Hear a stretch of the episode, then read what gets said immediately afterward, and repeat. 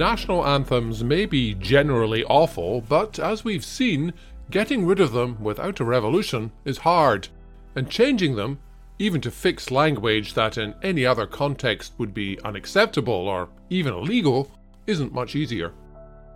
But imagine a perfect world where all the citizens of a nation agree their national anthem is dated, sectarian, sexist, violent, and needs to be changed. So you ask the people to decide on a new anthem. What kind of song would they come up with? Well, we don't actually need a perfect world to create this scenario because it's happened.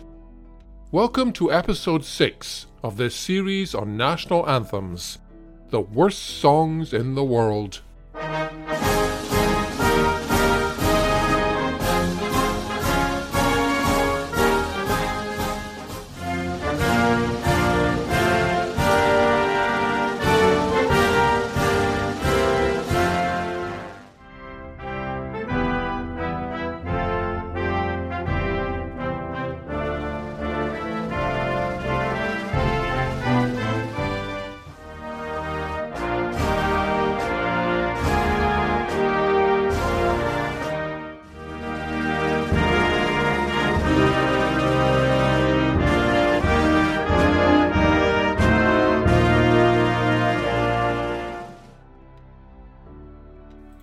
My name is David Pate. I'm a broadcaster, writer, and journalist in Halifax, Nova Scotia. Many countries have adopted national anthems based on competitions, but no one has taken it as seriously as the Swiss. Weißes Kreuz auf rotem Grund, unser Zeichen für den Bund.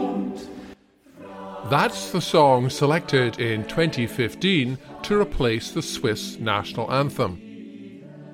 A national organisation that promotes Swiss unity felt the existing anthem was too preachy and rather boring. Which, to be fair, it is. It's essentially a Christian prayer, one that's been described as a biblical weather forecast with references to sunrise, sunset, storms, mist, and dark clouds. The head of the Swiss Society for the Common Good said the need for change was simple, because no one would write such a text for a national anthem today. So the Society set out a list of modern requirements.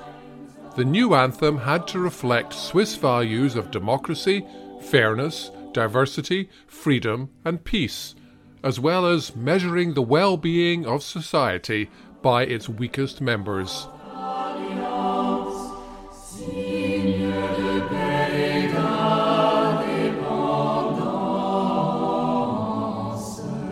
So they got new lyrics to the same tune as the existing song, translated into all four official Swiss languages plus English. White cross on a shining red, woven by a common thread. Freedom, independence, equality, open to the world and solidarity. Swiss are one in peace and diversity. There are a couple of things to note here. One is that the anthem competition was not sanctioned by the government, although it has promised to consider the new lyrics, but any change would have to be approved in a referendum. The Swiss are big believers in direct democracy, but aren't always in a hurry to accept new ideas. It took them until 1971 to give women the right to vote. So don't expect the new anthem to be officially adopted anytime soon.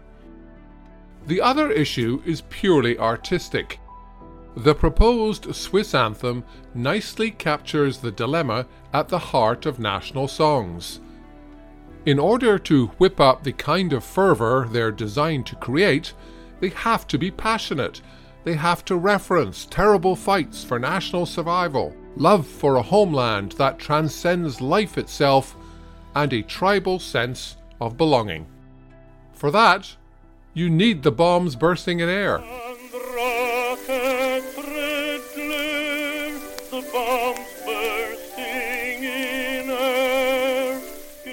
The march towards victory.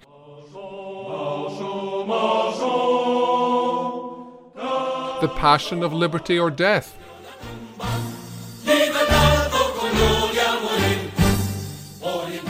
Somehow, being one in peace and diversity just doesn't quite cut it. The message in the new Swiss lyrics is wonderful, but the delivery lacks the passion, emotion, and connection that anthems are supposed to deliver. And here's my problem.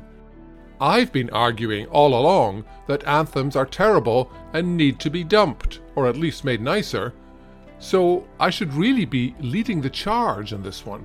But I just can't do it, because I recognize that people want to sing songs that connect with them emotionally. Yes, we need to get rid of nasty, militaristic, bloodthirsty anthems but we need to replace them with songs that inspire and move us. Songs that come from the heart and aren't inextricably tied up with nationalist tropes and love of God and the military. The Swiss song just seems too nice. It's like singing a corporate mission statement. A better choice would have been to keep the music and dump the words.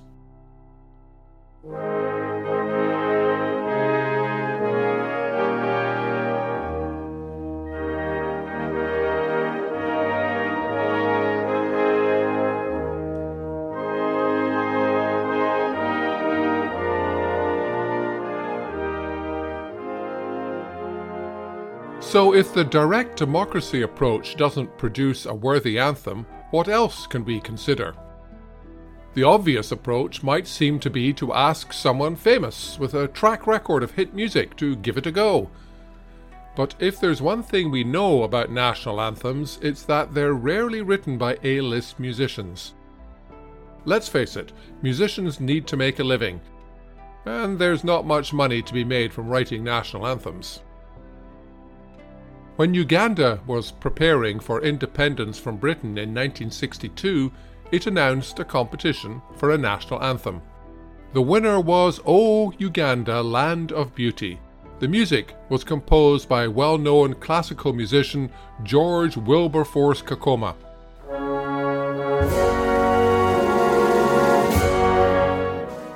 Kakoma received a prize of 2,000 Ugandan shillings for his composition, worth less than a dollar in today's money, but he always maintained he had not signed away the copyright to his work and should be properly compensated. In 2008, Kakoma sued the government, seeking 46 years of royalty payments totaling around quarter of a million dollars. He lost his case. The courts ruled the copyright was held by the state.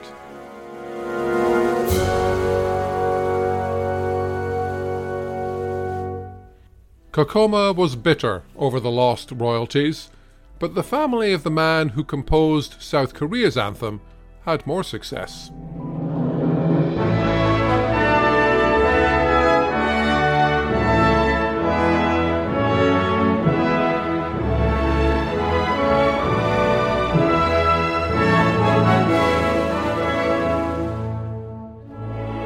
The music adopted for South Korea's anthem was written by classical composer and conductor On Ik Tae. But because it wasn't commissioned by the government or part of a competition, the copyright remained with the composer.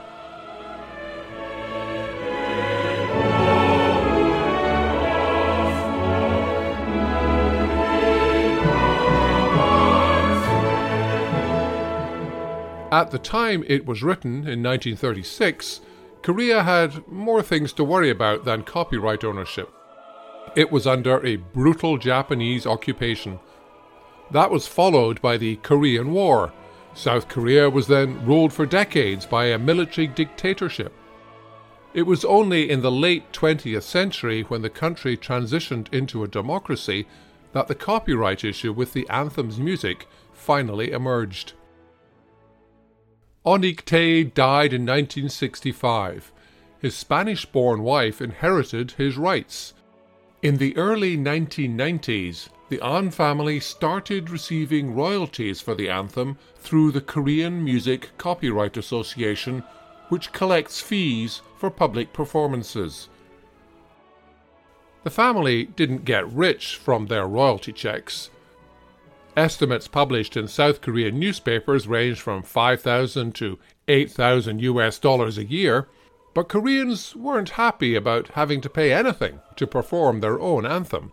The On family was asked to give up their rights to the song, and in 2005 Lolita On donated the copyright to the South Korean government.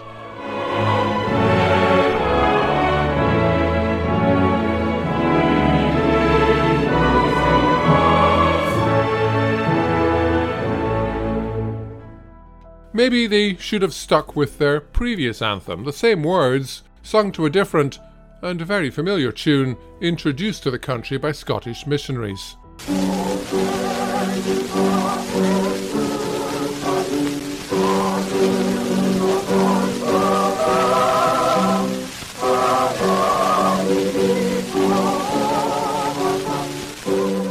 At least there are no worries about using that music or the original words. South Korea may have dumped it, Scotland doesn't seem to want it as an anthem, so it's there for the taking.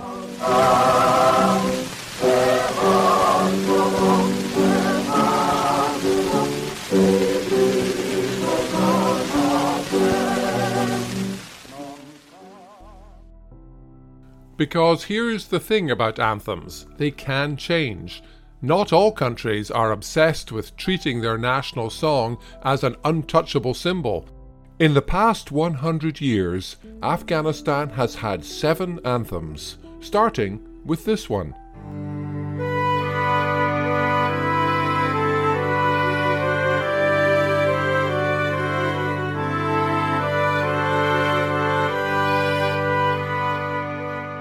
And this is the current anthem. ساتوی پسروینو دا د شهیدانو کور دا د باتورانو کور دا د باتورانو کور دا د باتورانو کور دا د باتورانو کور ساتوی پسروینو دا د شهیدانو Romania, China, Russia, Austria, and France. There are far more countries that have dumped old anthems than have stuck with just one. Of course, it usually takes a revolution to bring about change. but the reason people are attached to their anthems is mostly because it's just familiar. That doesn't make it good.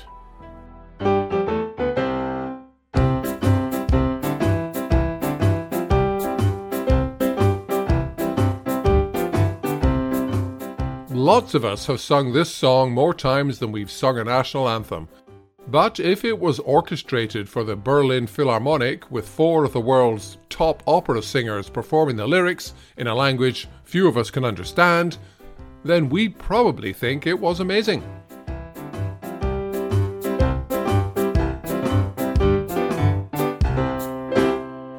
Unfortunately, I don't have the budget to make that happen. But repurposing a popular tune to draw attention to your new song is an easy way to attract an audience. At least it was in the days before copyright and royalty payments.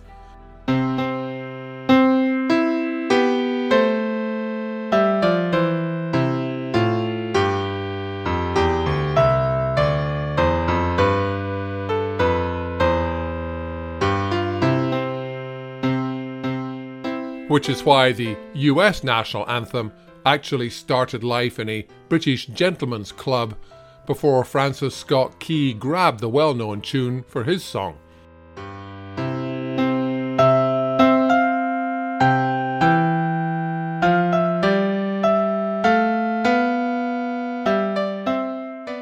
So perhaps that's the solution to the bad anthem problem. Don't bother trying to get a new tune Take one that's already out there and a proven hit. But that's not always a guarantee of success. When Australians voted in 1977 on the song they'd like for their national anthem, they didn't pick what was probably the most famous Australian song ever recorded. Once a jolly swagman camped by the billabong under the shade of a coolabah tree. And he sang as he watched and waited till his billy boiled. You'll come a waltzing Matilda with me. Waltzing Matilda, waltzing Matilda. You'll come a waltzing Matilda with me. That came a distant second to Advance Australia Fair. And here's where it gets interesting. Waltzing Matilda was picked as the song to be played during gold medal ceremonies at the 1976 Montreal Olympics. So, if Australia had matched its gold medal tally at the previous Summer Games, Waltzing Matilda would have been heard eight times and that could have cemented it in the national consciousness as the undisputed anthem. But Australia failed to win a single gold in Montreal, and Waltzing Matilda was never heard as the flag was raised.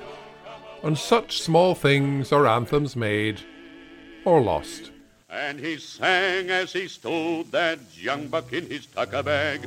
You'll come a waltzing Matilda with me.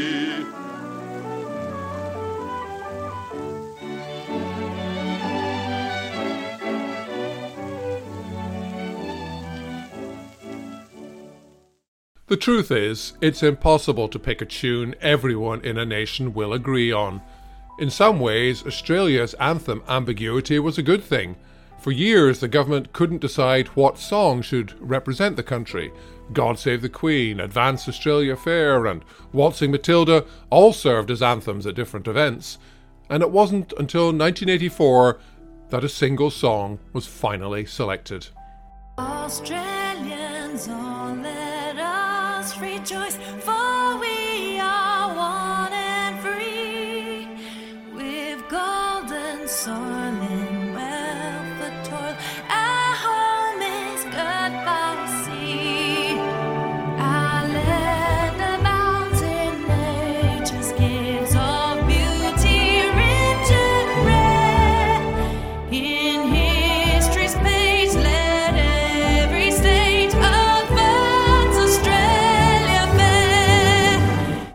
One thing is certain anthems will change, regimes will fall, new countries will emerge, old ones will disappear, and people will need new songs. Or old ones, repurposed, ones the whole world can sing.